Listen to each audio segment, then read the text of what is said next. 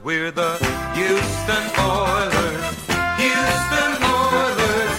Houston Oilers number one. Yes, we're the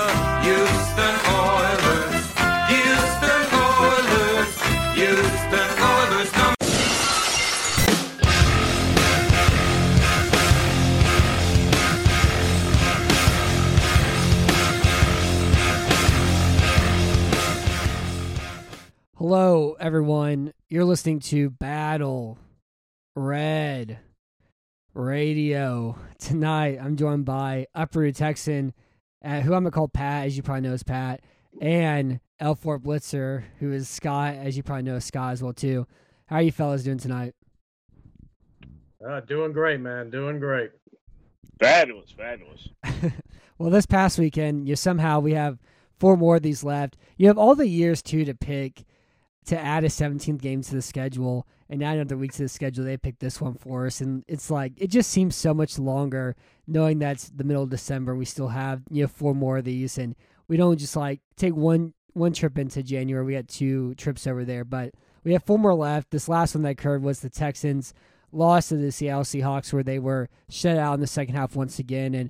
I want to make sure to have you know Pat and Scott on. Uh, one reason for Scott, we haven't talked to him in a little while, and Pat also lives in Seattle, so this is like his other team, and so it's uh it's the game where his heart is kind of torn in two different spots, you know. Eh, not so much these days. Pretty, since they're both terrible, it's kind of like ah, let them. It's like Godzilla versus King Kong. Let them fight. I don't care.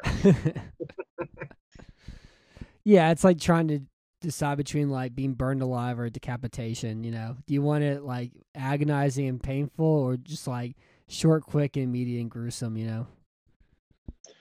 Yeah, unfortunately, Sunday was probably towards the latter of that because at least being burned at the stake, at least it's interesting. At least something's happening. being decapitated, it's just like zip, boom, head to the basket, game over, you're done, and basically that was it. And you just left kind of disappointed. Yeah, I, I except think, for the whole being dead part. I think the Texans well, were unless you're kind of caught in a, a torturous situation where you've been suffering prolonged agony, and finally they just they've taken they've used every they're going to get everything out of you, and they just want to behead you. So at that point, you're like, okay, good, it's finally over. So yeah, fair I, point. Fair I, point. I think they were burnt at the stake, and then Rashad Penny and DK Metcalf, like one pulled, one held the basket, and the other pulled the string to to end it there in the second half. Um, so for this week, kind of the biggest thing that happened this week compared to last week is that Tyrod Taylor was the starting quarterback of the Houston Texans. David Culley, you know, said you know a couple times this year that you know they're going to go with the quarterback who gives them the best chance to win. And after last week, you know, Tyrod Taylor having the awful performance he had against the Indianapolis Colts, where it was pretty much identical to Mills. I think he was better than Mills was last week, but he just threw that one interception was the big difference between the two. And Mills got you know some garbage time yards on a cross to Brandin Cooks that you know pad his stats a little bit. But David Culley decided, you know, Davis Mills gives us the best chance to win. We're going to throw him out there. And this week he started off 14 for 14. He had touchdown.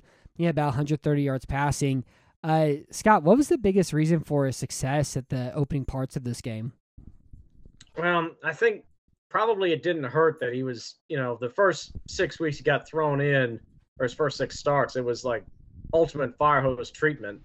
And he wasn't really built for that. So it probably didn't hurt him, you know, to take some time to kind of work on some stuff as a backup. And then he got some time last week in that debacle against Indianapolis. Nobody looked good in that game, really. But it, it probably was like, okay, back on the field, take a few hits, and then go back out. And, and Seattle, yeah, they're definitely not anywhere close to the old Legion of Boom days. I mean, uh, it they are, uh, know, I, definitely one of the bigger disappointments of the season. But you know that uh, Seattle, I, I'm not sure what they were thinking they could do, but certainly.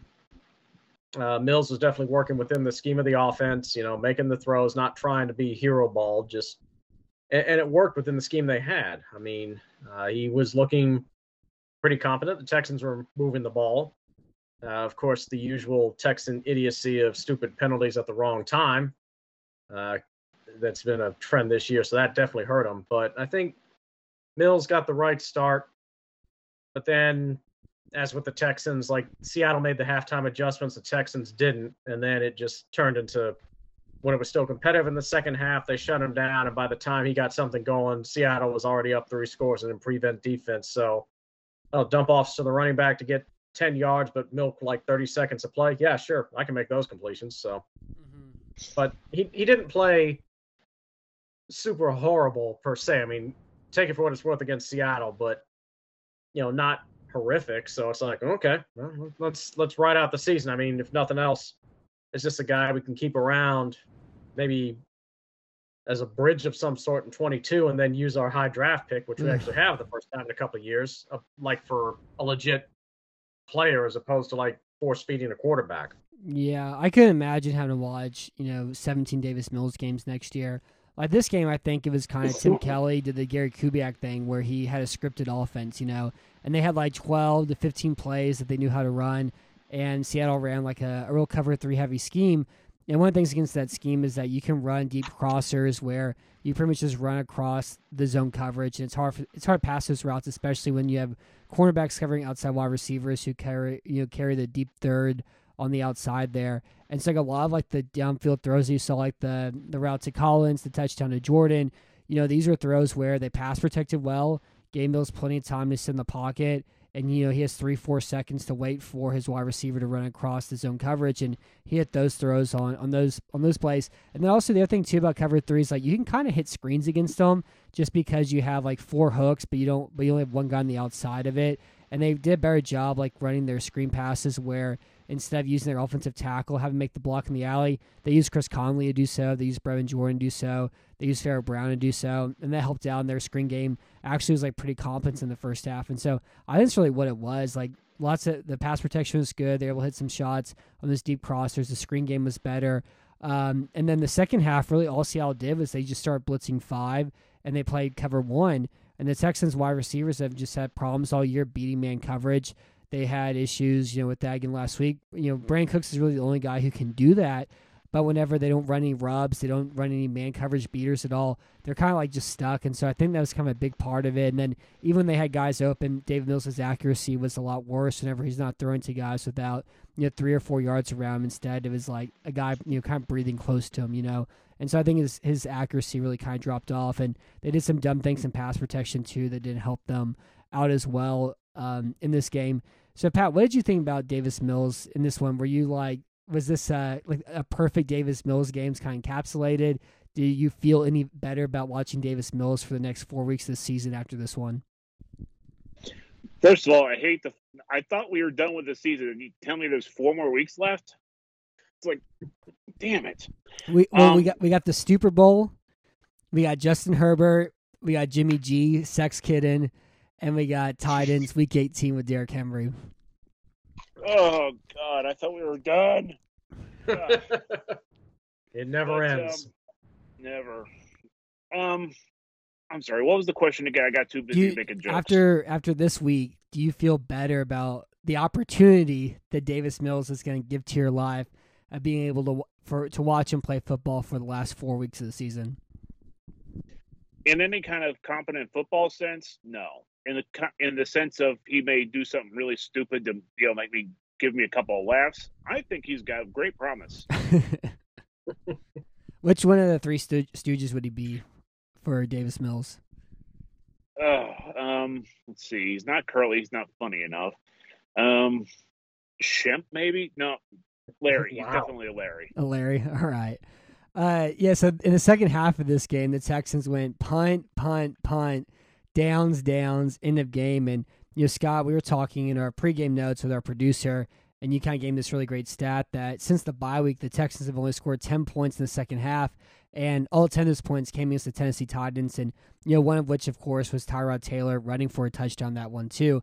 Uh, is do you think this is just like another indictment of Tim Kelly being a, a poor play caller and his inability to adjust whenever the defense makes their adjustments in the you know kind of middle part of the football game? I think that's the, the whole staff, honestly. I mean, if you're getting outscored in the second half, yeah, I mean, being the coordinator, you got to be able to flex and adjust, but somehow, whatever they do at halftime, that's it. And then they come back out onto the field, and the defense certainly is not great. But if your offense is giving you like zilch, you know, even the 85 Bears isn't going to help this team. Uh, um, uh, and it, it's a bit disappointing because he showed some potential last year, but then again, if you have a talent like Deshaun Watson, you're gonna it's gonna help make you look good anyway.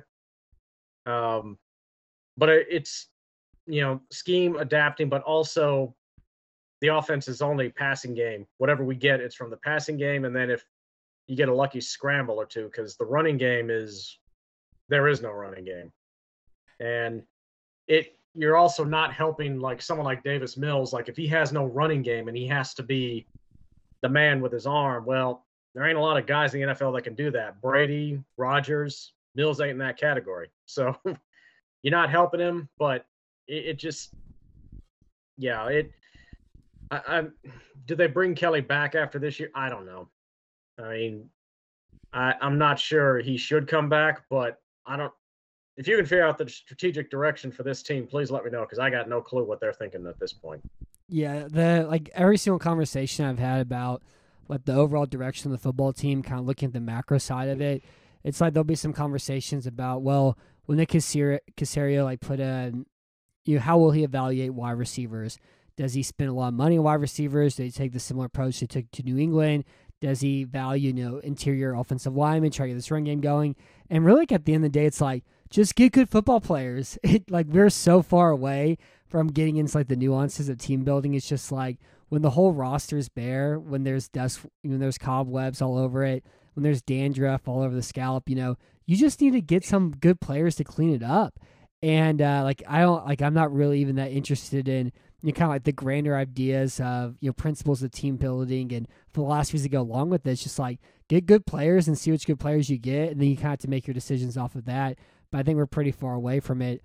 Um, you know, Pat, with with Davis Mills, one of the kind of things that came up this week, you know, in the I guess football football atmosphere, that's Twitter.com. There is some talk that you know Davis Mills statistically is the second best rookie quarterback this year, which he is. You know, he's had some some games kind of blown up by uh, playing really good pass defenses, and then also having good games in garbage time. Aside from the game New England, the game against Los Angeles comes to mind um, as well too for like even in this game too like there in the kind of end of the drive he was able to kind of bump his numbers up also. Do you would you put Davis Mills ahead of any of the first round quarterbacks that were taking this draft? Av Lawrence or Trey Lance or Zach Wilson or Mac Jones at all? Well, I think you could safely say not Mac Jones because honestly, he looks like the only good quarterback in the lot so far.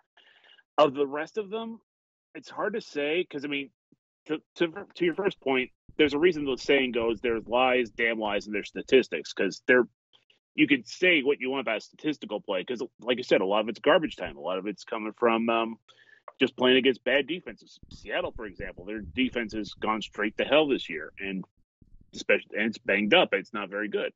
So of course it's gonna get to pad the stats a little bit this year. Of the ones you mentioned, I honestly don't know how many of them actually got playing time a whole lot, but I might put him above Trevor Lawrence, maybe, but I think he, Trevor Lawrence has a has a little more potential than Davis Mills does. So I'm going to say for right now, maybe Trevor Lawrence, but I am willing. I am reserving the right to change my opinions once Trevor Lawrence develops. Mm-hmm. Yeah, that's the way I kind of look at it too. Is that you know, with Mills, I think he's made, you know, three really good throws this year. I guess you'd say five. He made those three against New England. He made that you sideline fade throw to Cooks against Los Angeles against a backup cornerback. And then he made that throw that didn't end up catch counting it all, but like that rainbow toss to you know, Cooks as well. Uh, those are like the five really great throws he's made. But Lawrence has made like 30 throws this year that are outrageous. Zach Wilson's made a handful of outrageous throws, and he's a better arm, he's better accuracy, and he's just playing in a broken offense as well too. Uh, Trey Lance can't run the football at all, but again, like he's an incredible athlete, something that Davis Mills doesn't have. And then with Mac Jones, like you mentioned, he's far and away the best rookie quarterback, and he's also the only quarterback who's really playing on an offense that really fits his skill set. You know, so yeah, I think statistically Davis Mills is the second best quarterback, but I still wouldn't put him in like the same you know conversations these other guys, um, just because they were a lot better in college. They have a lot better athletic profile. They made you know, more impressive throws, even though they're all kind of the same spot. Similarly, where they're just not playing in offenses that have done a very good job of actually building an offense to their strengths, which has been something that I think the NFL has done a great job of doing probably the last like five or six years for certain teams too. Right. so this was a another week, Scott, where the Texans couldn't run the football. They had 25 carries for 63 yards. Um, that comes out to like like 2.2, 2.3 yards a carry. Are you enjoying the Royce Freeman and Rex Burkhead era so far after one week of it? I think probably what you need to know about the Texans running game is after last week's game or after this past game, the leading rusher for the team is still Mark Ingram. he has not been on this team God. for over a month. And he only had 294 yards as he is still leading rusher for the Texans on the season. Unbelievable. And even Davis Oh, Mills Davis Mills ran for eight yards this game too. So you have Burkhead and Freeman combining for 22 carries for 55 yards. It, I mean, and we and rightfully so. I mean, we just would rip the previous administration for like bullheadedly like trying to smash the ball up the middle, up the A gap, run up the middle, every drive starting up that way. But a- at some point, like, and again, last year with Kelly, he knew his success was going to be get the ball into Sean Watson's hands and get out of the way because the running game was definitely not there last year either. But when you don't have really effective talent under center.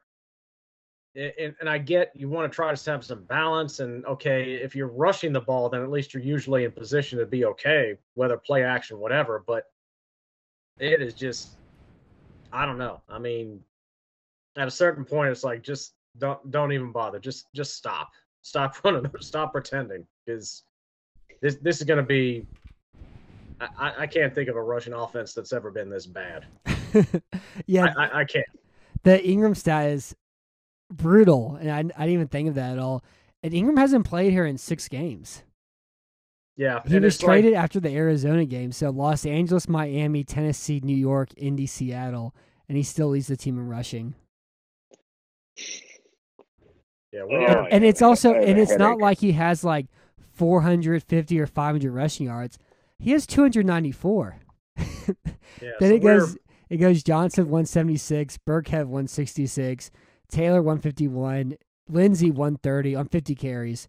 Uh, Mills at 27, Freeman 25, Cooks 21, Scotty Phillips 13, Jordan Akins 3, and Jaylen Samuels 2. Gosh. You know, you know what we need. You know who we haven't tried yet? Jeff Driskel, running back. Yo, yeah. I want to see that butt. I want to see that big old butt Jeff Driskel has. They, Yeah, just just He go, played just zero go to the bathroom snaps last say his week. name five times, and he'll re- he'll appear for you. I don't even They're think that team. works right now. He had, he was finally Jeff active Driskel, this week, Jeff and he played Jeff zero Driskel. snaps. I can't. Oh, it's. I'm so upset. Yeah, mm, I mean, even. I, I don't know. Just I can't fathom a team ever having this bad of a running game at any level.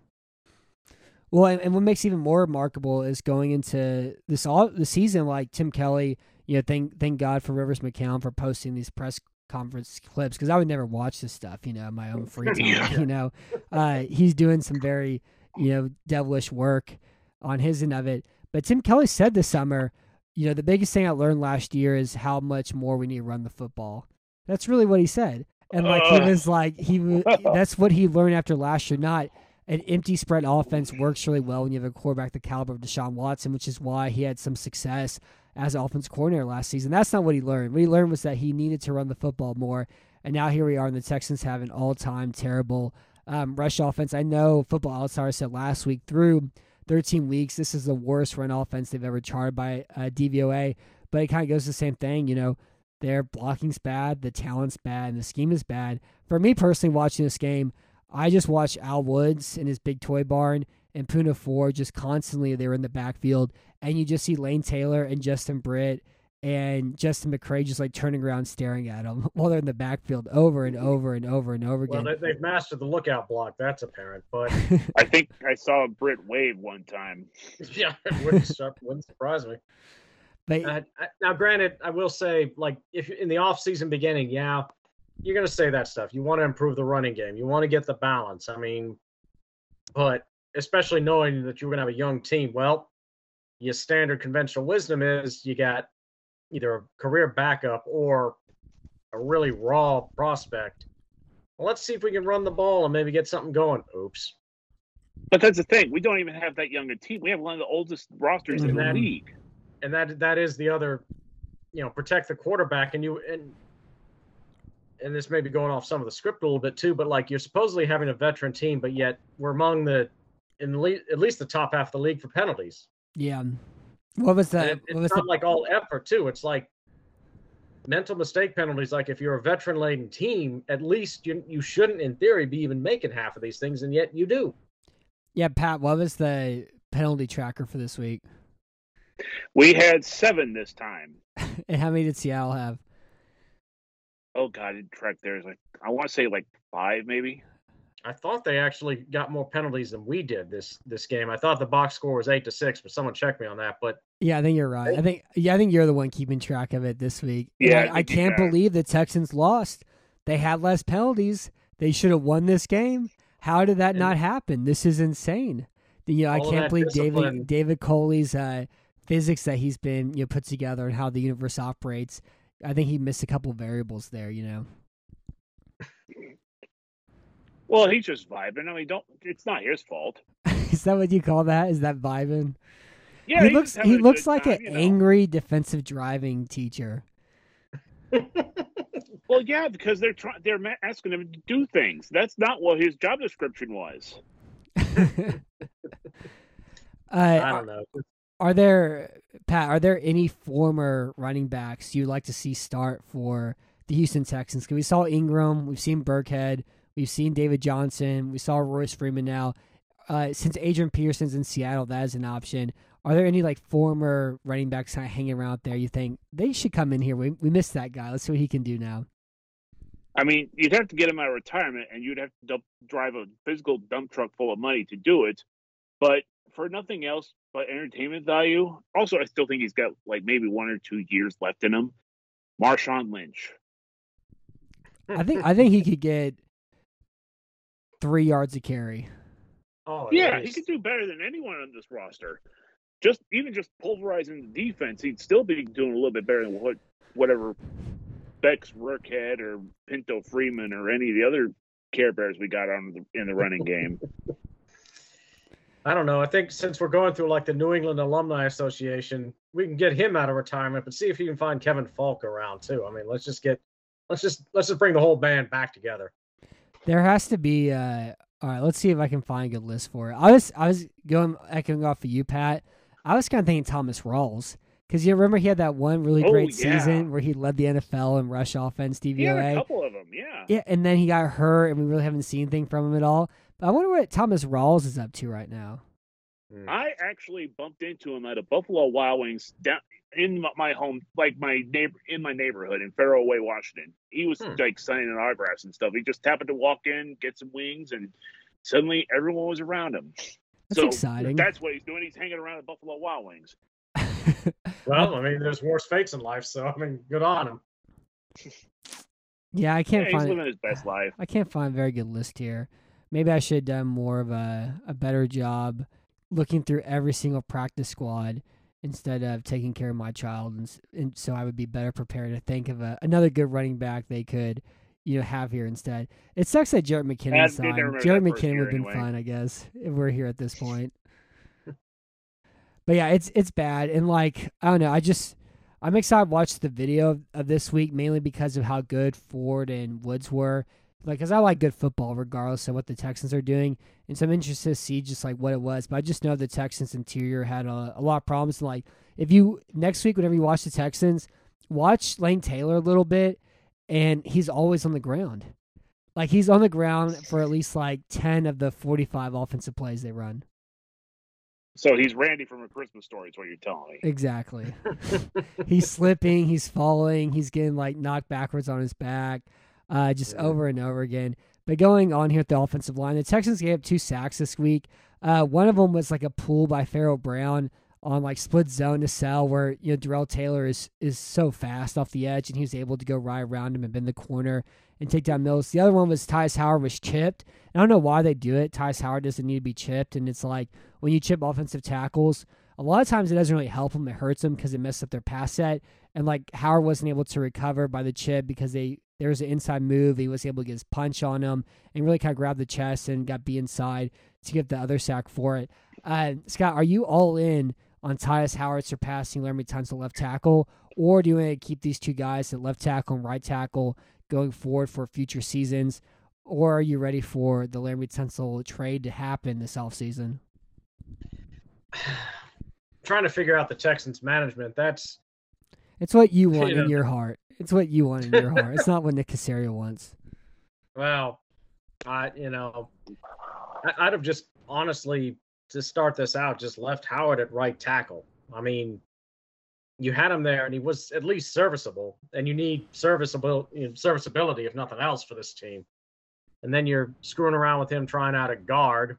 I'm surprised I haven't put him at center and tight end, but I don't rule that out the last few games of the season. Um, I mean, if he does confident enough, then I'm okay.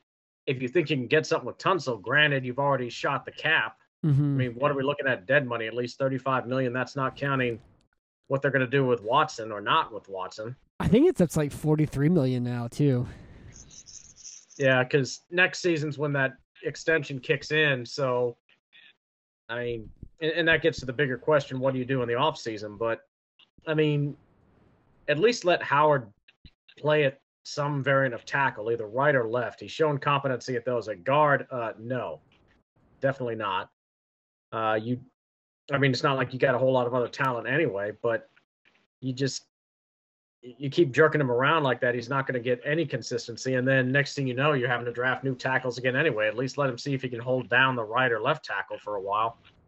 For Tunsil, I mean, you've given him a huge contract. I don't know what caponomics you're going to be able to do to mitigate that over the next couple seasons because you backloaded everything to next year. But, I mean, if you're just going to outright waive Cunningham without having already screwed up the cap numbers for him anyway. I mean, why not screw it up with Tunsil and just make twenty, you know, twenty-two a bad season? I don't know. What about you, Pat? What's your take on the Tunsil situation? I think if we're we should at least we should get room because Howard in his limited experience hasn't been terrible. He I think this is kind of where he was I mean it's where he was drafted to be. And he's looked okay. He's looked pretty good. And that's kind of what Tunsil's been giving us. And if we can get something for Tunsil that's a little bit more in the chest to, you know, develop with, more for Nick Caserio to screw up.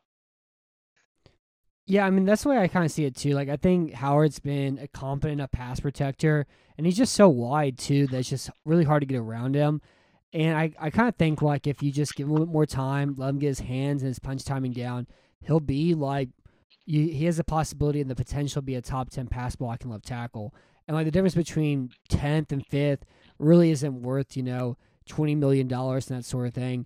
And uh, like I just don't I don't think Tunsil's worth the cap hit. He has a cap hit next year, twenty two million dollars, and so Tunsil you either extend him next year to a long term five year contract, and then you have you have all your money soaked up into two offensive tackles without quarterback, without an offensive line, without any wide receivers, and you just have you just have your money tied up into like being good at one thing that doesn't I don't think really matter all that much with some of the the way this roster is kind of built out right now too. And so I'm I'm all in on trading Tunsil for a set like early second round pick. I like Rivers' idea of getting a 2023 first round pick, so that way is the potential maybe a top 10 pick if you get him to you know, the right team. They have like a Seattle season had this year, or you like Chicago had this year, where they trade up a first round pick and then ends up being worth a, a top 10 pick on accident, like Houston saw with Miami the year before too. And so I like the idea of trading to Jacksonville or Carolina um, in the early part of the second round. I also like the idea of getting a 2023 first round pick too, because next year I don't think it's going to matter very much as well either. You know. Well, especially if you're kneecapping yourself with all the caponomics, and I'm, maybe they can do something in the offseason with it. But I mean, you have to extend Tunsil if you're going to keep him here because you can't. You're Yeah. not going to pay him 22 million dollars. You know, so it's either Yeah. you either extend him or you trade him, and you're not going to cut him. You know. well, in theory, but if he proves the toxic culture guy, a la Cunningham or something, you never know. I mean, Yeah, with and, this, that, with and this roster, I, I don't. This management, I, I rule nothing out for, for better or worse. Yeah, that's a good. Yeah. That's a good point too, because the injury this year, you know, he's supposed to be back four weeks ago, and he started working out, and now it's just like a personal decision and medical staff decision. But it really just seems like Tunsil doesn't want to play for this bad team with four weeks left. You know, he doesn't have any motivation to be out there. And, and I can't say I blame him I- necessarily. Me either. neither. You know, you've got that kind of money, and whether you're still making your money for the Texans or somewhere else, you're still fairly valuable commodity. And you know, it. I I- I can see it as a as a real business decision in a business. So I I, you know, I, I don't blame him if he if he wants to say, eh, I'm not sure, I'm hundred percent. It's it's crazy that, and like in a world where you're you you made you know fourteen million dollars this year, you're like, nah, I'm not gonna do that.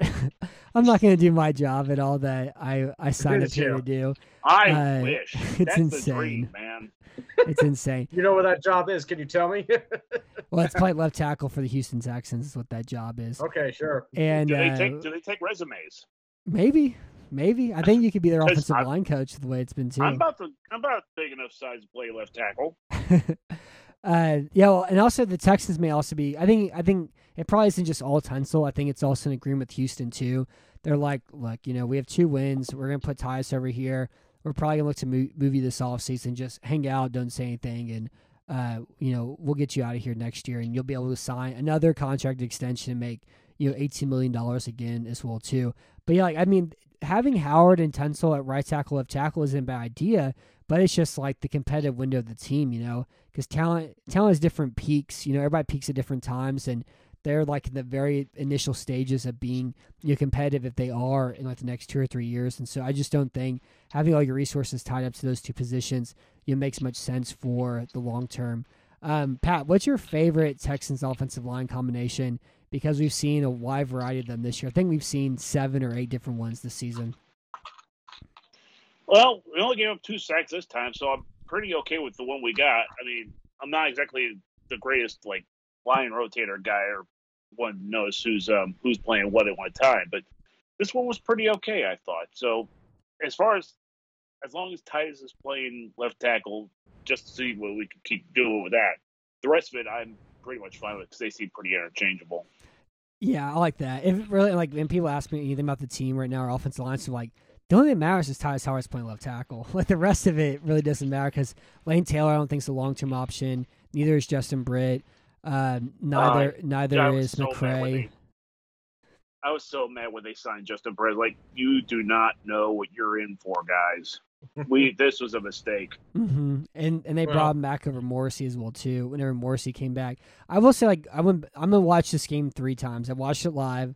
I watched the condensed version today. I'm gonna watch the coaches film tomorrow. And uh, I've and like I thought I don't like football anymore. Watching the Texans, and then I watched that Bills Bucks game. I was like, oh yeah, I do like football. Football's a good thing.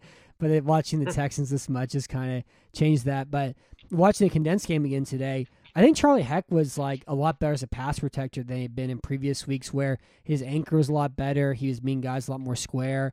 Um, his punch was a lot better. And he's just had problems the past few weeks where he was turning too early and make and then like lunging when he punched and not timing that correctly. And he looks a lot better on that right hand side. He didn't give up any sacks at all on his end of it too for the first time I think in a few weeks also. So I'm excited to watch and see what Charlie Heck uh, puts together this past weekend. Scott, what's your favorite Texans offensive line combination?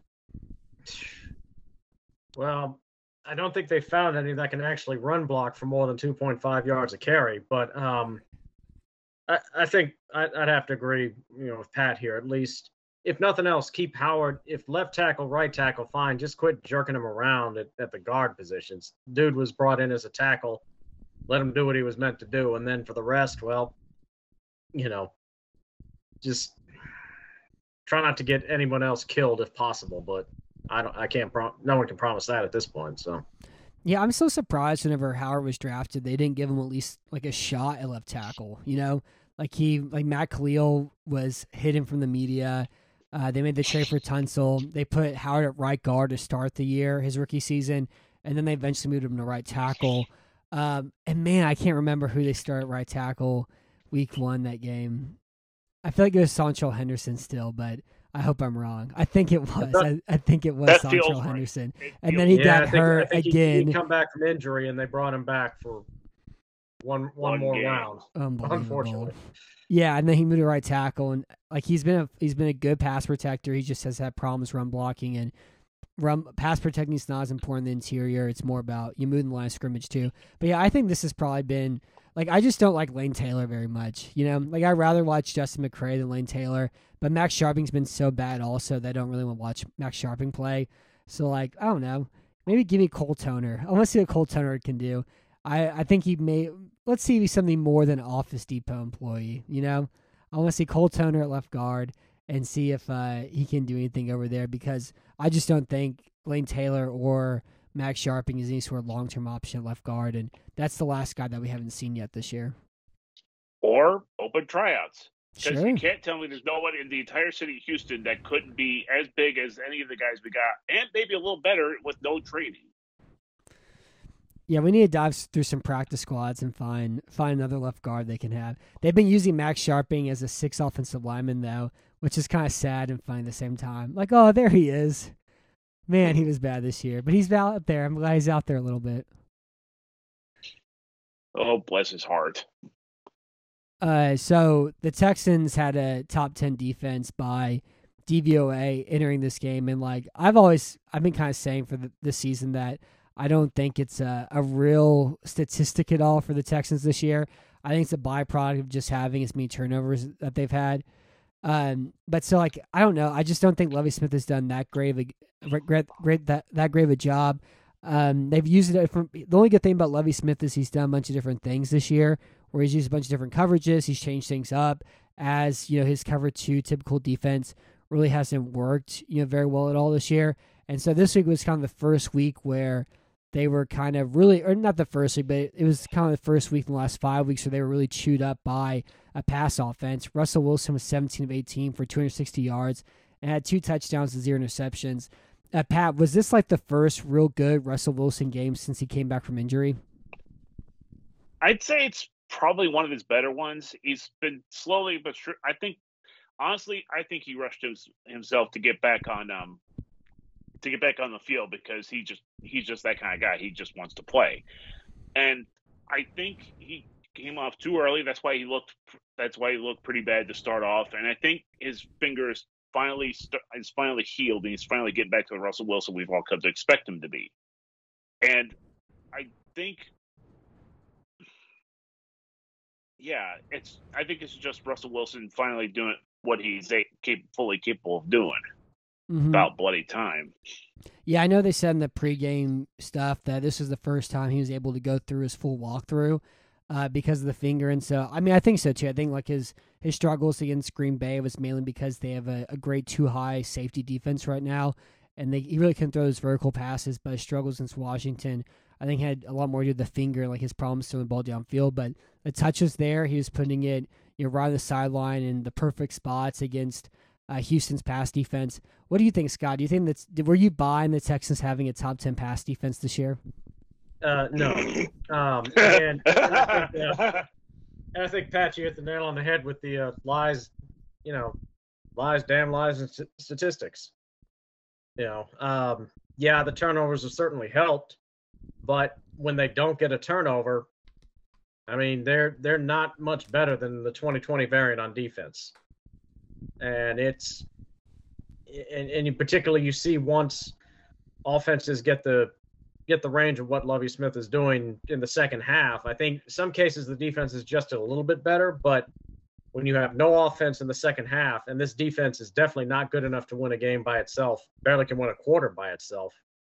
Um, you know, they're, yeah, I suppose in some way, some aspect, the defense can probably be good, but you know, yardage are not good, points allowed definitely not good, and then you just watch in the flow of games, it's like, no, no, they, it, the, if they don't, if they didn't have the turnovers, we might actually be looking fondly on the 2020 defense. I think. Yeah, that's really, that's really been the one thing that has, has saved them this year, and you know they just have problems getting stops. You know they have problems getting off the field on on third down this Mhm. season. Um, you know, pulling up the numbers real fast here on third downs, they are uh, 23rd in third down defense, the conversion rate 42.7%, and 27th on fourth down defense with a conversion rate of 64.3%. And and they have like a they're 21st in red zone defense too. And so like they just have problems against stops and off the fields, and we kind of saw that a few times this day. Like the really like the only big stop they made in the first half was Garrett Wallow getting that tackle on the toss play to Penny. But aside from that, they weren't able to get off the the field you know very well at all in this game. Um, so Pat, how much did you enjoy watching Lonnie Johnson Jr. play cornerback against DK Metcalf in that second half? Please, that's what I think of. God, that was just the worst damn thing I've seen. Oh, how do we? I wonder we could even ask the question if we're top ten defense if he's playing anywhere on it. It's impossible. Oh God, he's just terrible. I my favorite thing about Terrible. watching him play cornerback was that safety. You know, he would play 30 yards off the ball, just staying in the deep middle, making sure he wouldn't get beat. And then now at cornerback, he plays seven yards off the line of scrimmage, what to make sure he doesn't get beat deep. And you kind of saw in that whip route that or that slant route that Wilson threw behind him. You saw in that double move that he was able to draw the da- defensive pass interference penalty on, and then also in that second uh, long Rashad Penny touchdown run, that was just Johnson Jr. taking a poor angle to try to get a hat on Penny too. That that led to that touchdown. Um, to really kind of like that was the last nail in the coffin for the Texans in this one. Uh, what's your favorite DK Metcalf hair dye color, Pat? Um, there was actually a Thursday night game between the, the Hawks and the Rams, and they caught a picture of him, and he had like it was their color rush jerseys, and those are those The bright green those ones. amazing, yeah, those lime rave green ones, and his hair was dyed to match, and it's like, oh, that's beautiful. I didn't see that one. I need to find a picture of that. Uh, of the the spearmint gum color hair as well too. so so Scott in the secondary right now we have Eric Murray, we have Justin Reid, we have Tavierre Thomas, we have Johnson Jr. at corner as well. We have Desmond King. Out of these players, who would you want to see play for the 2022 Houston Texans? And Ugh. Terrance Mitchell as well. Don't forget Terrance Mitchell. Uh, I guess you can, unfortunately. Um, I mean, he hasn't played supremely this year, but of the talent potential, it's Reid. But I, I'm not expecting him back, uh, particularly if he's running afoul of team culture and team discipline, which you know is uh, you know valued above all else in the organization. So I'm not placing a lot of money on him being back. Um, I mean, it, it's been even in some of their stronger teams, the Texans have never really had a great secondary. I mean, maybe some of the early teams they had some guys that were fairly good, but it's been a weakness. And then certainly this lineup, I, I guess maybe in some respects they've had their moments a little bit better than last year, but this secondary is not. I don't know. I mean, if you had to keep any of them, maybe Reid, but otherwise, just you know, full, you know, throw all the cards back in and get five new ones dealt. yeah, it's like uh, having you know a two, a seven, uh, a ten, and like a six or something. You know.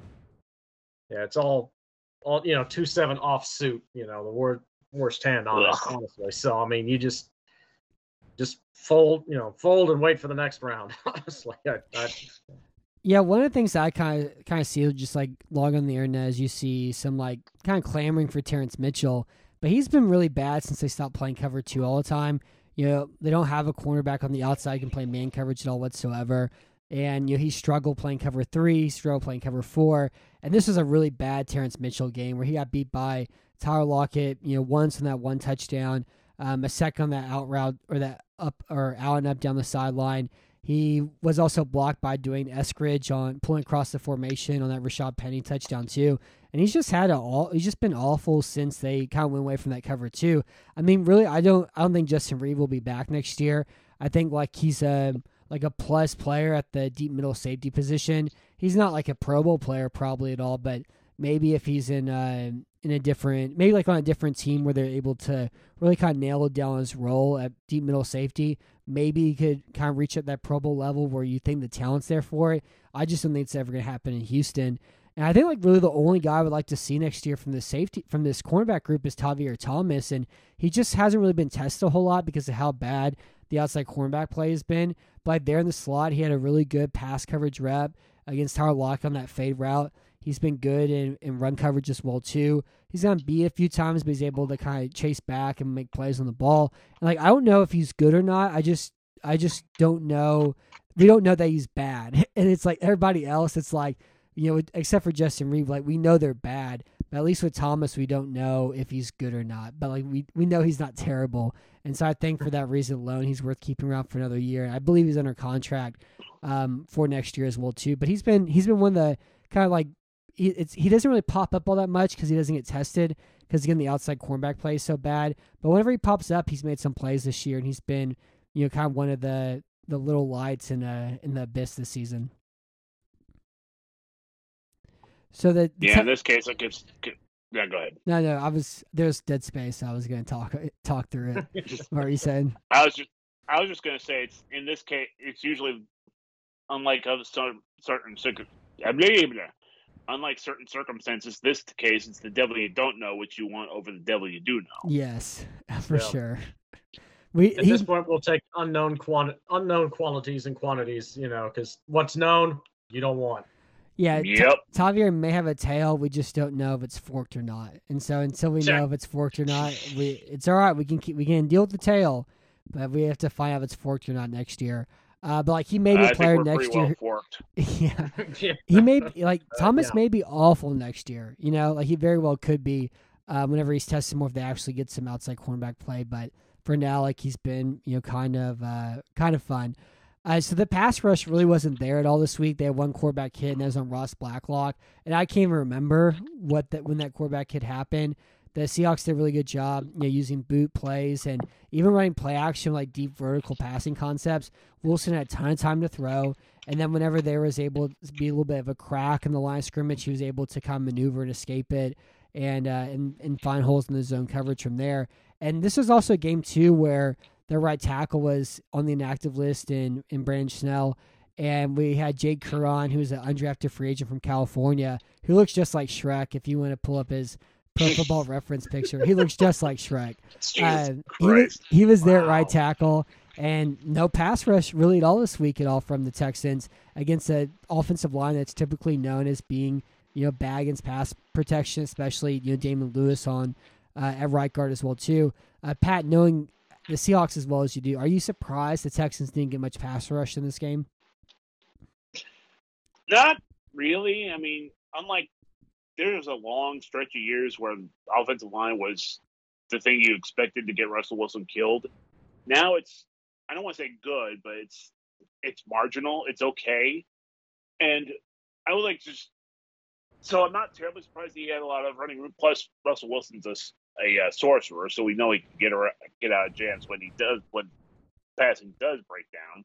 But um, I'd like to take this moment to uh, address Duane Brown, who I know is listening.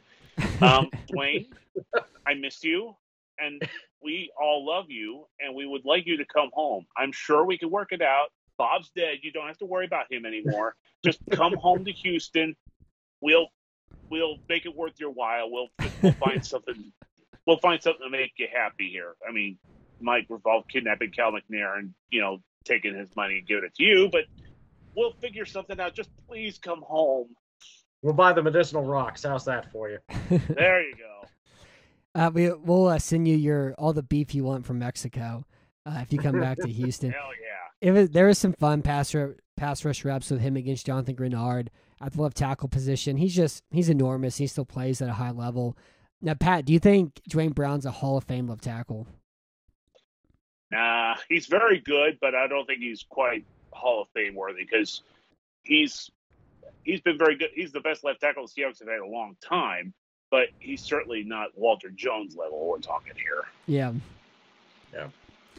If there was more pro football focus lists that were like Duane Brown's a top five tackle and he was this 15 or 12 of the 15 years or whatever, I think there'd be more talk of it.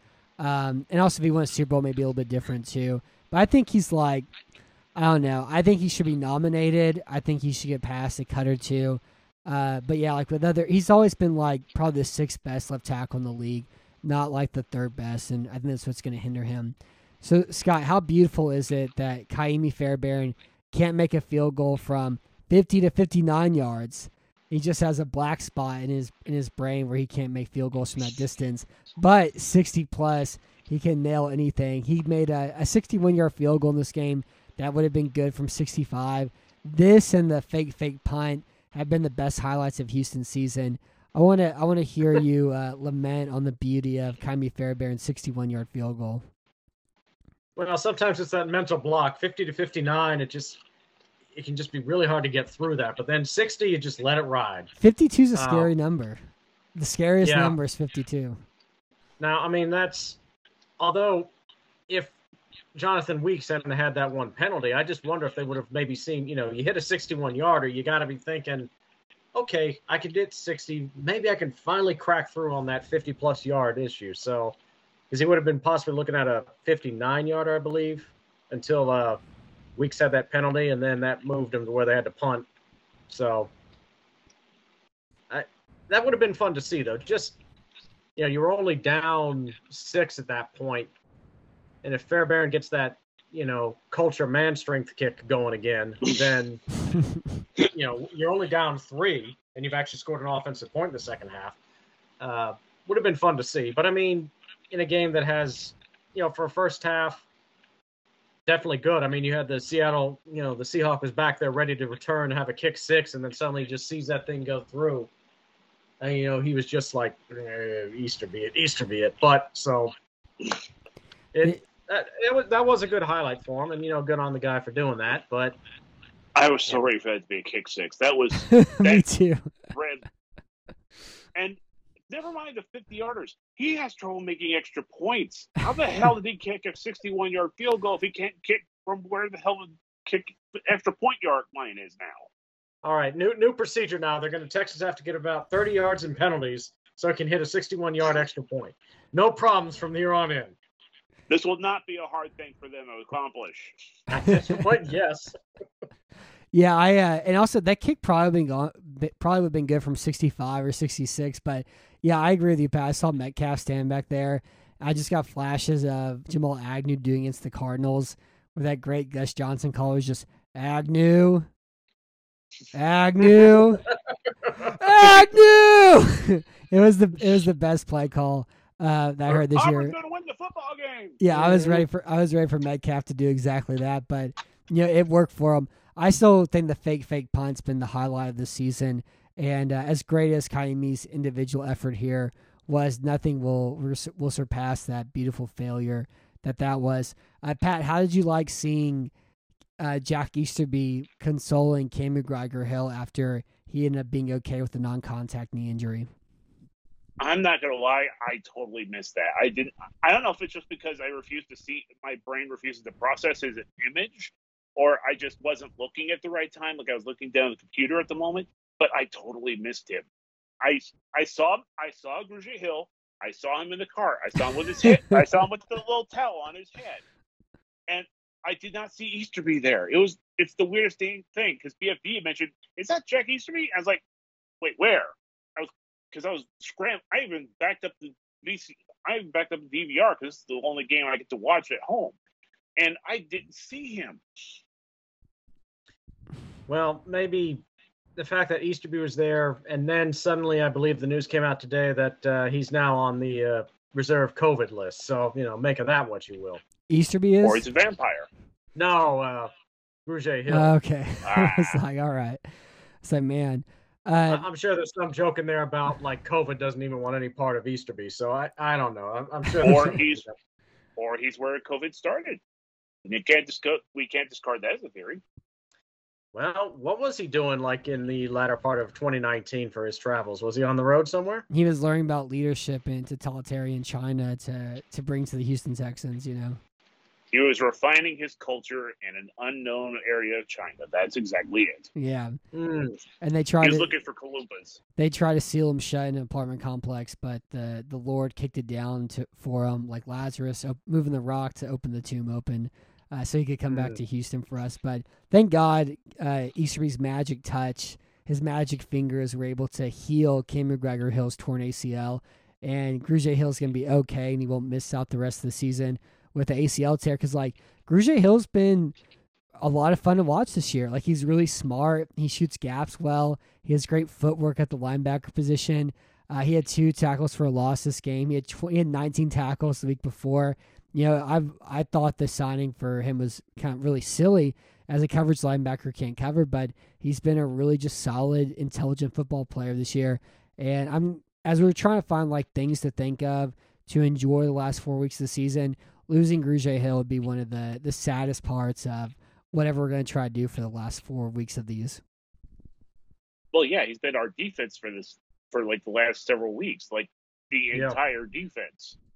If he's not around the play, then I mean, even when he's around the play, it's not always a great result for the Texans. But if he's not, you know, it's just bad juju. So yeah. also, I- are we thinking God for Jack Easterby? Because I'm not sure I'm willing to go that far. repeat that one more time. Are we are we thinking God for Jack Easterby healing Conor Grugier? So are we thinking God for Jack Easterby? Because I'm not sure I want to do that. Yes, I I, I- think it was for sure it used to be that healed him. I think it was like a Green Well, Mile it's the situation, you know. It's kind of a fifty percent rule. Like we'll solve one problem, but there may be other problems that come from come forth from there. So Uh, So it's like instead of a monkey's paw, it's an Easterby finger, is what it is. Yeah, something to that effect. The you finger, know? the finger will help you in one weird way, but then all of a sudden DeAndre Hopkins is gone for David Johnson. Yeah, there's there's there's always a price. There's always a price. There's always two sides to that coin. So that's all the all the talk I have from this game. We have some really great listener questions, and you know, before we get to that, I wanted to talk to you, Pat, about this Russell Wilson you trade saga. I know you live up there in Seattle. I know you're uh, inundated with you know Russell Wilson trade talk probably since this summer, even to this day. Uh, give me the scoop on it. Do you think Wilson's going to be traded, or is this something that's just been kind of overblown by the media uh, after the conversations they had earlier this summer? I would say earlier this summer it was definitely a lot overblown. I'm willing to give it more likelihood now that he gets traded because he seems pretty unhappy. I couldn't tell you why exactly, but because I haven't been in as inundated as I have been in the past. But he does not seem like he wants to be here, and I don't think he's going to be here much longer. Yeah, because Whether that's one or two more years, I couldn't tell you. Yeah, Seattle is five and eight right now. Um, you know, mainly because of Wilson's you know injury to his finger. Where Geno Smith, I don't think was awful as a backup quarterback, but you know, whenever you have a team carried by uh, your quarterback like Wilson is, makes a little bit different. And also, Wilson's gonna be 34 next year too, and he's having to play kind of a different style right now as well. And so, how how long he's here isn't here, um, you know, it's tough to say. I I do think. Well, let's say for example, Pat, that the Texans, the the Seahawks trade Wilson, they get like you know two first round picks for him. Could you imagine a world where Seattle trades for Russell Wilson and then uses that trade that draft capital and then throws a player or two to flip those picks to turn him into Deshaun Watson? Mm, no, I would say probably not because what one what players would you get for them? Because they're not about to give you Chris Carson or Alex. Uh, I can't think of his name all of a sudden, or Rashad Penny, who I guess the Texans have resurrected his career somehow. Uh, oh, they would you're for sure. They would for that sure win Rashad Penny after this game yesterday. Yeah, and he's not worth it. Um, you're not going to get any of the receivers because those are like the really big name guys. And God, good luck you getting Duane Brown back. Please, Duane, come back home. Um, but aside from that, I just don't see them having the assets because one of the things that uh, Seattle's GM is pretty famous for is trading first round picks for taking home run, like taking home run swings at talent. He did it with Percy Harvin, Jimmy Graham, and now with Jamal Adams, which is now the Jets' fourth overall pick. So he's not exactly. I don't even if they were willing to do it. I think there'd be a huge outcry if they attempted it, just because he's had such a bad track record with these home run swings. Mm-hmm. Yeah, I see what you're saying. I just don't like. I think if they traded Wilson, they would have to have some because this roster's kind of built for now. You know, with how much veteran talent they have, the fact they don't have draft picks, and so they traded for Wilson, they would have to already have like some sort of backup plan in place for quarterback for next year. You know, because to try to keep Right. this window open a little bit, and that's really the only way I could think of them doing. it. I could imagine them getting like Garoppolo. Uh, I think Jameis could be fun in Seattle because they're wide receivers they have on the outside, but I think it'd be yeah, very stupid at the same time. I just don't really know what they would do if they traded Wilson from a quarterback position. And I really that's the only way I think I could see them do it, just because they like to make big swings and make big moves like that. And it's really like the only way I think you could trade Wilson is if you have that door open to be able to go back and then get a quarterback who's very young immediately afterwards. You know. Yeah, and that would be like- you would have to have that for like a you're certain you're going to be able to pull Watson, and they just I just don't think they have enough in the tank to make it worth their while. Because you heard what they were offering, what Miami was offering, and they turned it down flat. Yeah. So Seattle doesn't even have that going for them, and they're not. There's just no. I just don't see how they have the resources to pull off the Deshaun Watson trade. Yeah. I, well, I want I want Duane Brown. I want three first round picks. I want Darrell Taylor. I want Al Woods. And I don't think Jordan Brooks is that good, but we'll take Jordan Brooks also. Yeah, that's that seems fair. I mean, because yeah, like I said, you're not going to get DK Metcalf or Tyler Lockett because those are like their two big weapons. hmm So, but yeah, I think that's you'd have to get at least those guys. And you and you have to get Rashad Penny also for what he just did this past week. Um, God, no, no, stop that! You're going to make it happen. I'm going to be very unhappy with you. Yeah, you, you'll get like a half season out of him, and he'll, that'll match the Oh, yardage total that he had against the Texans Sunday. That that's what you'll get out of him if he's running behind this line. So Yeah, so- Al Collins. That was the guy I was thinking of. Sorry. yeah. Uh, so Scott, have you found your football feeling yet? Oh God. I think I found mine. I I think I know wow, mine I think finally. um, I, I think I'm at the, where it, the Texans are concerned. Uh, apathy is the one word that just comes right to the forefront, and I, I didn't think I would say that about a Houston team, but I really am to the point like. You know, because normally if my other teams lose, I'm I'm not really happy about it for a little bit, you know. Or like when the Astros lost the World Series, I, I was pissed for a couple days. But you know, Texans lose now. It's like, eh, what? Okay, It- it's and and the last time I think I felt that sort of thing, and I think the last time City Houston did was uh, when the Oilers said, "Yeah, we're leaving." Like everyone's like, "All right, good, see you." Don't let the door hit you in the ass, you know. And that that's not a good thing for a lot of reasons. So I mean, you know, the Texans are still valued at about three point three billion. I think was the last from Forbes this year, although I can't imagine that number is going to be that high after this season with decreased ticket sales and merchandising is going to has probably got to be nosediving fast. So um, I'm not. uh, It's an unfortunate thing. It should not be this way for Houston at all, but it is, and I'm not sure this cast and crew is going to have any sort of quick or reasonably decent progression for some time. It, it could change, but just what I'm seeing right now, mm, it's going to be a while before you can get really, really juiced about the Texans. I think. uh, Pat, what's your football feeling? Um, mine tends to hover between um, it kind of flip flops between numbness, nihilism, madness, and um, there's a fourth one I can't seem to remember off the top of my head, but I would say it's more or less about um, feeling like it's kind of how do I say this exactly? A lot. My I've had a kind of a rethinking about how I watch football these days, and it's partly like a defense mechanism about how about Texans being so bad. It's only bad if you're expect if you're thinking of watching the Texans and hoping for them to win or lose, or hoping for them to win. If you look at it, I mean, the po- entire point of watching football is to be entertained, right? And so I've taken to look watching the team not in terms of like hoping they win or watching players develop. I just want a couple of laughs. I want to see if they're going to screw up. I want to see really big screw ups. I want to see like I want to see Davis Mills throw backwards somehow and throw an interception. I want to see just the dumbest football you could possibly imagine, and all, and then I just want to be able to laugh about what they're doing because it's going to entertain me because something like that isn't supposed to happen. It's novel. The worst thing about this team is when they lose, they do it boringly. Mm-hmm. And that's what's really upsetting to me. It's like, you know, if you're going to suck, suck interesting. And that's always been, if you look That's at the that's, history of the that's what I told my ex-wife. God.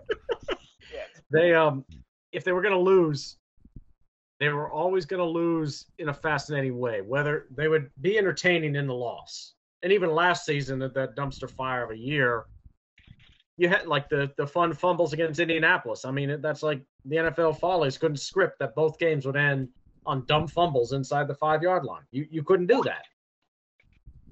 So, uh, yeah, I, I I agree with you. At least they could be funny and entertaining, but it's worst case. They're they're bad and they're boring. It, you know, th- th- there's no Q factor. There's no excitement. Other the fake punt punt was hilarious. Yes, I mean that was great, but it. Otherwise, what? I mean, a three and out and just teams methodically like chewing up the defense. That ain't exciting. Mm-hmm. Yeah, that was kind of I think the biggest difference between last year and this year was like you mentioned, Pat, with how how funny it was when they lost last year.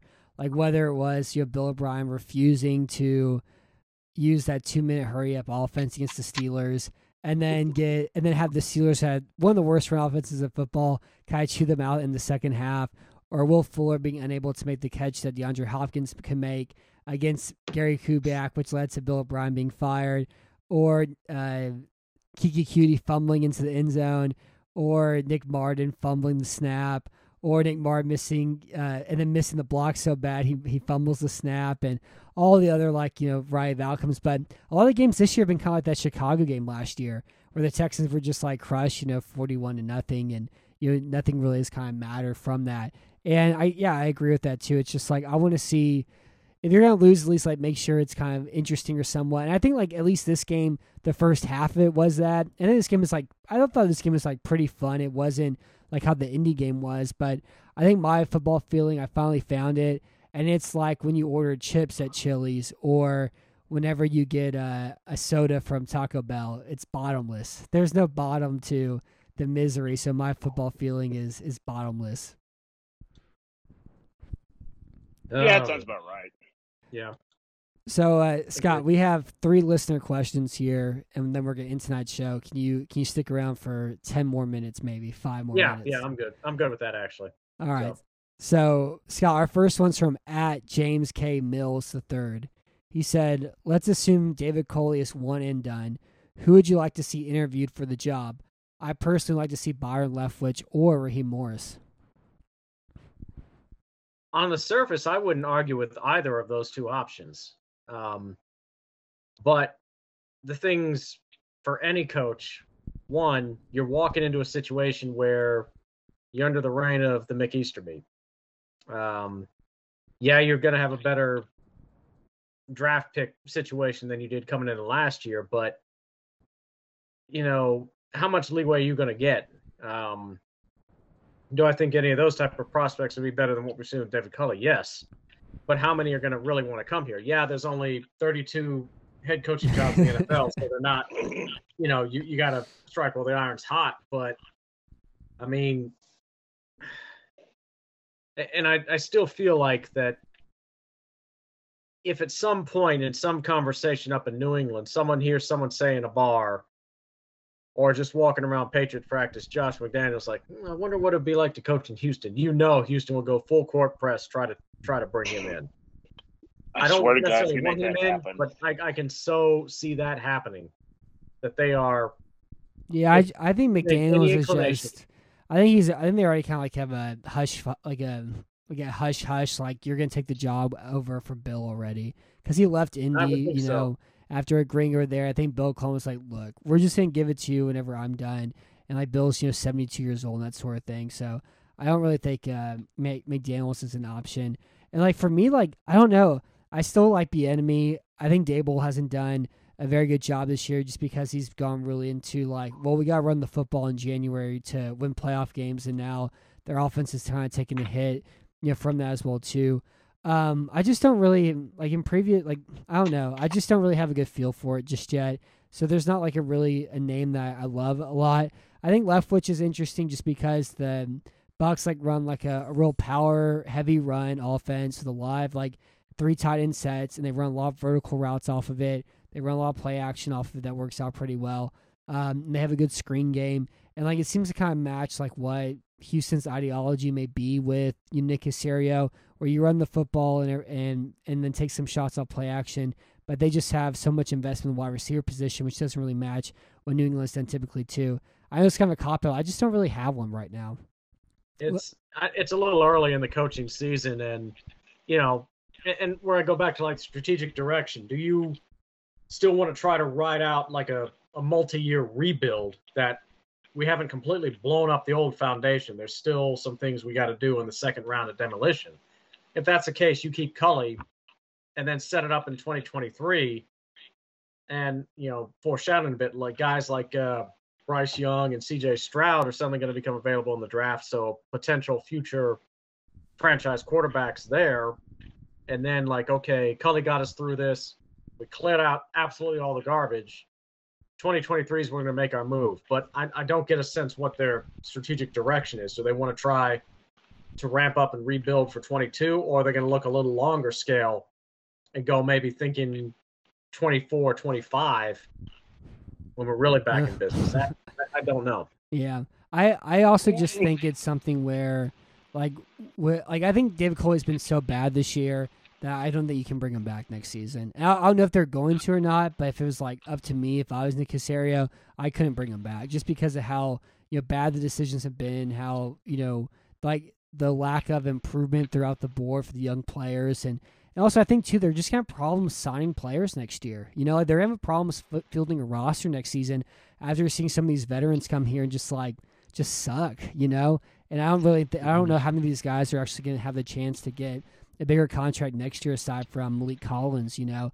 Um, so I think that's kind of that's the big problem that they're facing. But it's also like with this draft, there's not a quarterback that anybody really kind of loves, and maybe you go all in on defense this draft, and then you take a defensive head coach and you kind of build like that, and then you can try to figure out the quarterback position, you know, a year or two down the line, and that opens the door for like maybe you know Todd Bowles or Matt Eberflus. Um, and those were like Raheem Morris is the DC there at Los Angeles right now too and maybe you go a defensive head coach because you're probably gonna have a draft where you may draft like seven defensive players in it and do and go kind of the Carolina route and just try to fix your defense like that. And so I think that kind of plays a part of it as well too. Well, I think honestly, for draft strategy, it's best player available. You got so many holes on this roster, and, and you don't have the obvious quarterback that should be on the surface a top five pick. Now they're going to get overvalued and someone will get draft high. Yeah, but there's so many holes in this roster. Just whoever you think neutral, all no, you know, not considering about franchise quarterback, just whoever your best player on the board is, go. Yeah, just mm-hmm. down the line.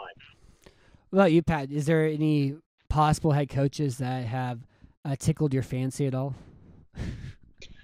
yeah, I don't see any of them wanting to come here, though. I mean, if it's but I mean, I like the usual suspects there. We were talking about last year with Bieniemy and DeBolt Daboll and Eberflus, and so I mean, I'm still on board the Brian Daboll train, however the hell you say his name.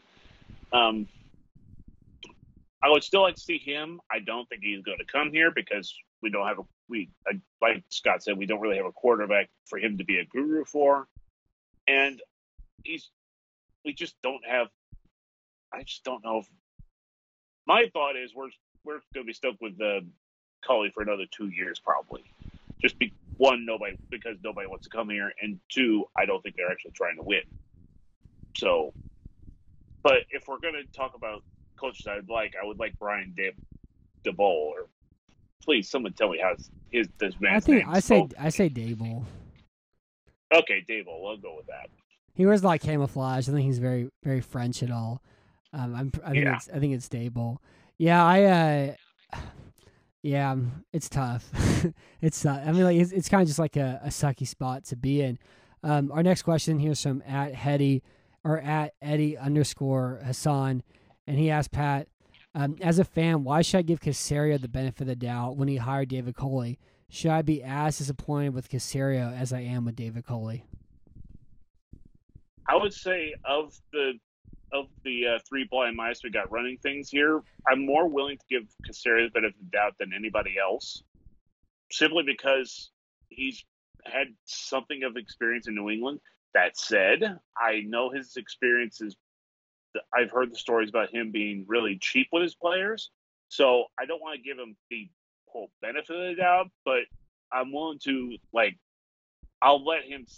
I'll cut him the slightest bit of slack compared to say Easterby or Easterby or McNair or Culley or any of them, because he may have hired Culley, but again, think of who he's got working above him. He's got Easterby working above. Him. He's got McNair working. His I imagine his hands were pretty tied about who he could hire, because I would like to believe that if it were up to him, we would have gotten one of the three main candidates from last year instead of, you know, the head vibing coach. yeah, I where GMs are concerned though, I think coaches depending, you can you know, I'm not a fan of sacking a guy after one year, but I can see that in some coaching situations. A GM though, you kind of have to give him at least about two to three years to see how the man, if for nothing else, how the draft class is evolving there, because that that's about how long it takes to figure if your draft is worth anything or not. So Exactly. I'm not some of the cap management. I am the cap management's gotten me concerned. But what what was your vision? Again, going back to the long term strategy. What what are we trying to do? A quick rebuild? Are we thinking like a longer term thing? I I don't know what he's trying to do there, but let's see how these this next draft or so evolves. Before I mean, I'm not super thrilled with Caserio, but I'm not ready to like throw him out immediately either. Culley, I can take or leave. Yeah, I mean, my thing with Caserio, um, like, I, I think, I don't know, I agree with like the benefit of doubt part of it, where it's like, you know, wait a few years. Like, I'm not sitting here saying that I think Nick Caserio is going to be an awful GM for the rest of his career at all. I just don't think Caserio has shown anything at all to us that he's going to be a good general manager yet. With the the way he managed this offseason last year, how this year been a year of stagnation, instead of completely gutting it, using this as just an off year, and then being able to be in a better spot next year to immediately rebuild. And because rebuild's gonna be short in the NFL, but they already delayed it by the decisions he made this past offseason. The contract restructures are really stupid. A lot of trades he made, you know, by giving up draft picks didn't work out very well at all. Um, the only good thing I can say is like I don't think the draft class has been a catastrophe. You know, Roy Lopez has been like a solid nose tackle. Uh, Nico Collins, I think, is quarterback dependent, but I think he can be like a like a number three, your number four wide receiver on a on a good football team. Um, Brevin Jordan, we haven't seen him block yet. He can't be man coverage, but he's shown the ability to like have some speed and do a little bit after the catch. and to find some holes in the zone coverage. And Wallow's made two plays this year, uh, which is something. I think the Davis Mills pick, you know, is bad at the time and is still bad. And Davis Mills is bad, but and I don't really understand the quarterback spot. But the rest of the draft class has been good enough considering everything else. And it's been kind of like a Brian Gaine's sort of draft without having like a Justin Reid to kind of add to his collection of players there for it. But uh, yeah, I just like I'm pretty indifferent to it. I, I think it was kind of hard spot this year, but I don't think he did the Texans any favor this year or the rebuild any favors by you know what he did this past offseason. But uh, we'll really kind of see what what a Caserio football team may be like in a rebuild uh, next year once he finally has the draft picks to be able to you know, make some true selections. So our last yeah, que- that, I was gonna, I was gonna say our last question here, Scott, is from at confused lefty. At this point of the season, have you fully embraced the tank and are hopping or and are and are hoping for a top three pick? embracing it or not, either one that- works. Hopping or hoping, it's all the same thing. I think that a high draft pick's just inevitable at this point. Um, you know, I guess if you want to, you know, we've got the glorious Sharknado Super Bowl next week with Jacksonville. oh It's yeah, so bad it's going to be good uh, matchup. So that could be a win. I mean, if Urban Meyer's looking up to David Culley for how to run a team, then that tell you anything. And then, you know, what the Titans have at the end of the season. You know, if they've got the division locked up, they probably will. Maybe they're fighting for the bye, but if not, and they're resting guys, who knows? Maybe the Texans just steal another win there too. But otherwise, you know, you can probably count at least two, maybe three more losses, or they could possibly lose all four too. Which I think even if they went two and two and down the stretch, like four, four and thirteen, that's probably still going to at least get you in the top six, top seven worst. So, Mhm. and and the thing is, there's not like the surefire. There's not the Andrew Luck. There's not the Peyton Manning. There's not the Trevor Lawrence type. There's there are guys that are very talented, and if you like one through seven, there's probably not a lot of tremendous difference overall. And uh, as said before, for the Texans, just best player available. So rack and stack you think the best are, period dot, no matter the position, because everything you've got sucks here on the team right now. You can all use improvement. And just go right down the line and draft them. Yeah, I, I agree with that too. The BPA part of it. Um, I'm I'm all in the tank now, just because, like from what I've seen from little, I haven't gone, I haven't done a whole lot of work on the draft yet or watched a lot of stuff for it. But it's like it just seems like it's either it's like Thibodeaux and Hutchinson at one A, one B, and then you're kind of stuck drafting either a corner or safety after that, or an offensive tackle, you know. And so it's like I think Houston just doesn't have an impact player on their defense, and it looks like Hutchinson or Thibodeaux could provide exactly that. And so, like, I'm all in on them losing this week. I'm gonna root for them to lose the last four weeks of the year. I'm all in the tank. You know, two wins is is a, is a disaster, and it's exactly what they deserve. But I cannot wait for the Super Bowl this weekend with this Jacksonville Houston game. It's gonna be Oh, so gosh. outrageously dumb, and it's gonna be the best game of the season. This is what we've been is working all year for. This is the dumb stuff I've been waiting for all season. this is your dumb game, Pat. This is your Super Bowl. I, I don't think you, you can't do any satire this week because the game is just going to be satire itself. It there, there's nothing to satirize. It, it already That's is the hard- living. It is living satire. Same season. Yeah, that's been the hard part about this whole season. It's too hard to make fun of this team. It's a it's it a is- it's it a mockery brutal. of the game of football. This Sunday's game is going to be because I mean the Titans the Titans just shut the Jaguars and that was with a lot of guys still out in their defense. And the Titans like finally ran a little bit of play action. They even had Ben Jones doing a somersault in the in the end zone after a touchdown too. And then the Urban Meyer handshake was uh, especially hilarious Oh, I too. saw that. So Pat, have Uh, you have you fully embraced the tank and are hopping and hoping for a top three pick? Um, I don't know if I really embraced it so much as accepted it. Like, I, I don't like to root for the team to lose. I've never been that kind of guy. That said, this team was not built to win. We've, this team was not going to be good. We we all knew that going in. I mean, only the most diehard optimists, and you know me, Mister Sunshine, Mister Optimism. We, it's not like we saw this, saw we didn't see this bad team coming. So it's not so much that I was eh, so much a matter of embracing the tank. It's just like how bad's the tank going to be? I still, Mhm. I still don't think they were trying to tank this year, though. I, I still think Caserio thought they could win like six games Oh. this year and then be able to leverage that into, you know, getting some better free free agents next year and be like, look at what we're building here in Houston. Look at this great culture. You know, we have a, we have more cap space next year just because of the restructure part of it. But uh, yeah, I'm I'm a root for them to lose against the Jaguars this Sunday. I'm all in for it. Well, Oh, yeah. whatever it's Sorry, whatever uh, it's worth. sorry, the, the Jags have opened up as three and a half point favorites. If you know, if you're God damn. I was I haven't seen what the over on like the over under is. 42 Probably- points. Oh, I. Oh it- man. you're- that's too generous at forty. I'm thinking at least like thirty-five or something. I think they can me they'll at least 30. score twenty. Both of these defenses are bad.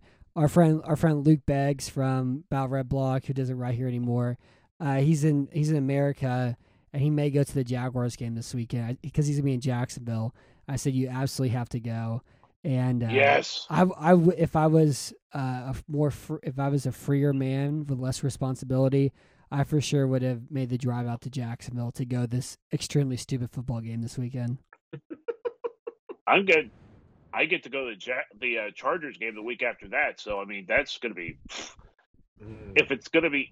It may not be the Super Bowl, but God, there's going to be some dumb stuff happening there. I can only hope. Yeah, Justin Yeah. Herbert throwing a football through the stadium with it open.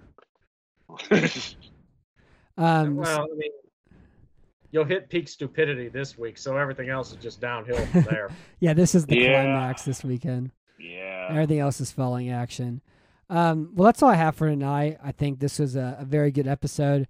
I'm glad we are able to get Pat here to talk about his Seattle football team as, lo- as well with his Houston football team. I'm glad to have you back on the show again, Sky. I know it's been a couple weeks, and we'll have uh, plenty of shows to do as we you know get through the rest of this year and start to be able to do some draft stuff and free agency stuff, and then you know trudge through the off season all over again. Do it again next year. Uh, do you guys have any closing thoughts? Do you have anything you're working on that we should keep our eyes out for? Uh, I think Uh, just just embrace the stupidity. It, it's at at this point that's all you can do. Just I, I think we get we'll get a good chance for humor this week, if nothing else. A lot of laughs. Mm-hmm. I mean, I can't post a I can't post a plague night gif here like I usually like I do after really stupid stuff happens. But just imagine me doing that little dance. And that's kind of the only thing I got left for this team. How the hell are there still four more games left? Can you uh, can you put like a like a jaguar head on the plague doctor for this weekend, yeah. or put Tor- put Toro? All right, you actually you could do it where it's like it's Toro, and then whenever it turns, it flips into a jaguar, and it turns again, it flips into a Toro. I could I could give that a shot, yeah. I think that'd be beautiful. I can't guarantee it'll be good, but I can give it a try. no, it'd be beautiful. Whatever you come up with is always beautiful. I'll see what I can do. Um, Yep. Oh, I can't! I can't wait for it. It's going to be the game of the century for us over here in Houston. um, so that's all we have for our show tonight. Until next time, I'm Matt Weston. Thank you for listening to Battle Red Radio. We'll have a, a preview show back on this Friday after missing the last two weeks, and uh, we'll be really kind of locked in from here on out, uh, watching Texans video and talking about the Texans, and then also going to the postseason on the run to Super Bowl. So until next time, I'm Matt Weston. Thank you for listening to Battle Red Radio. And thank you for being on tonight, Scott and Pat. Yep. Thank you. Woo!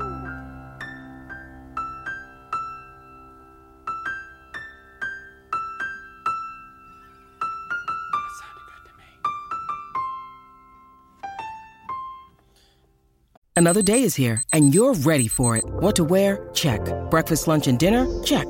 Planning for what's next and how to save for it? That's where Bank of America can help. For your financial to-dos, Bank of America has experts ready to help get you closer to your goals. Get started at one of our local financial centers or 24-7 in our mobile banking app.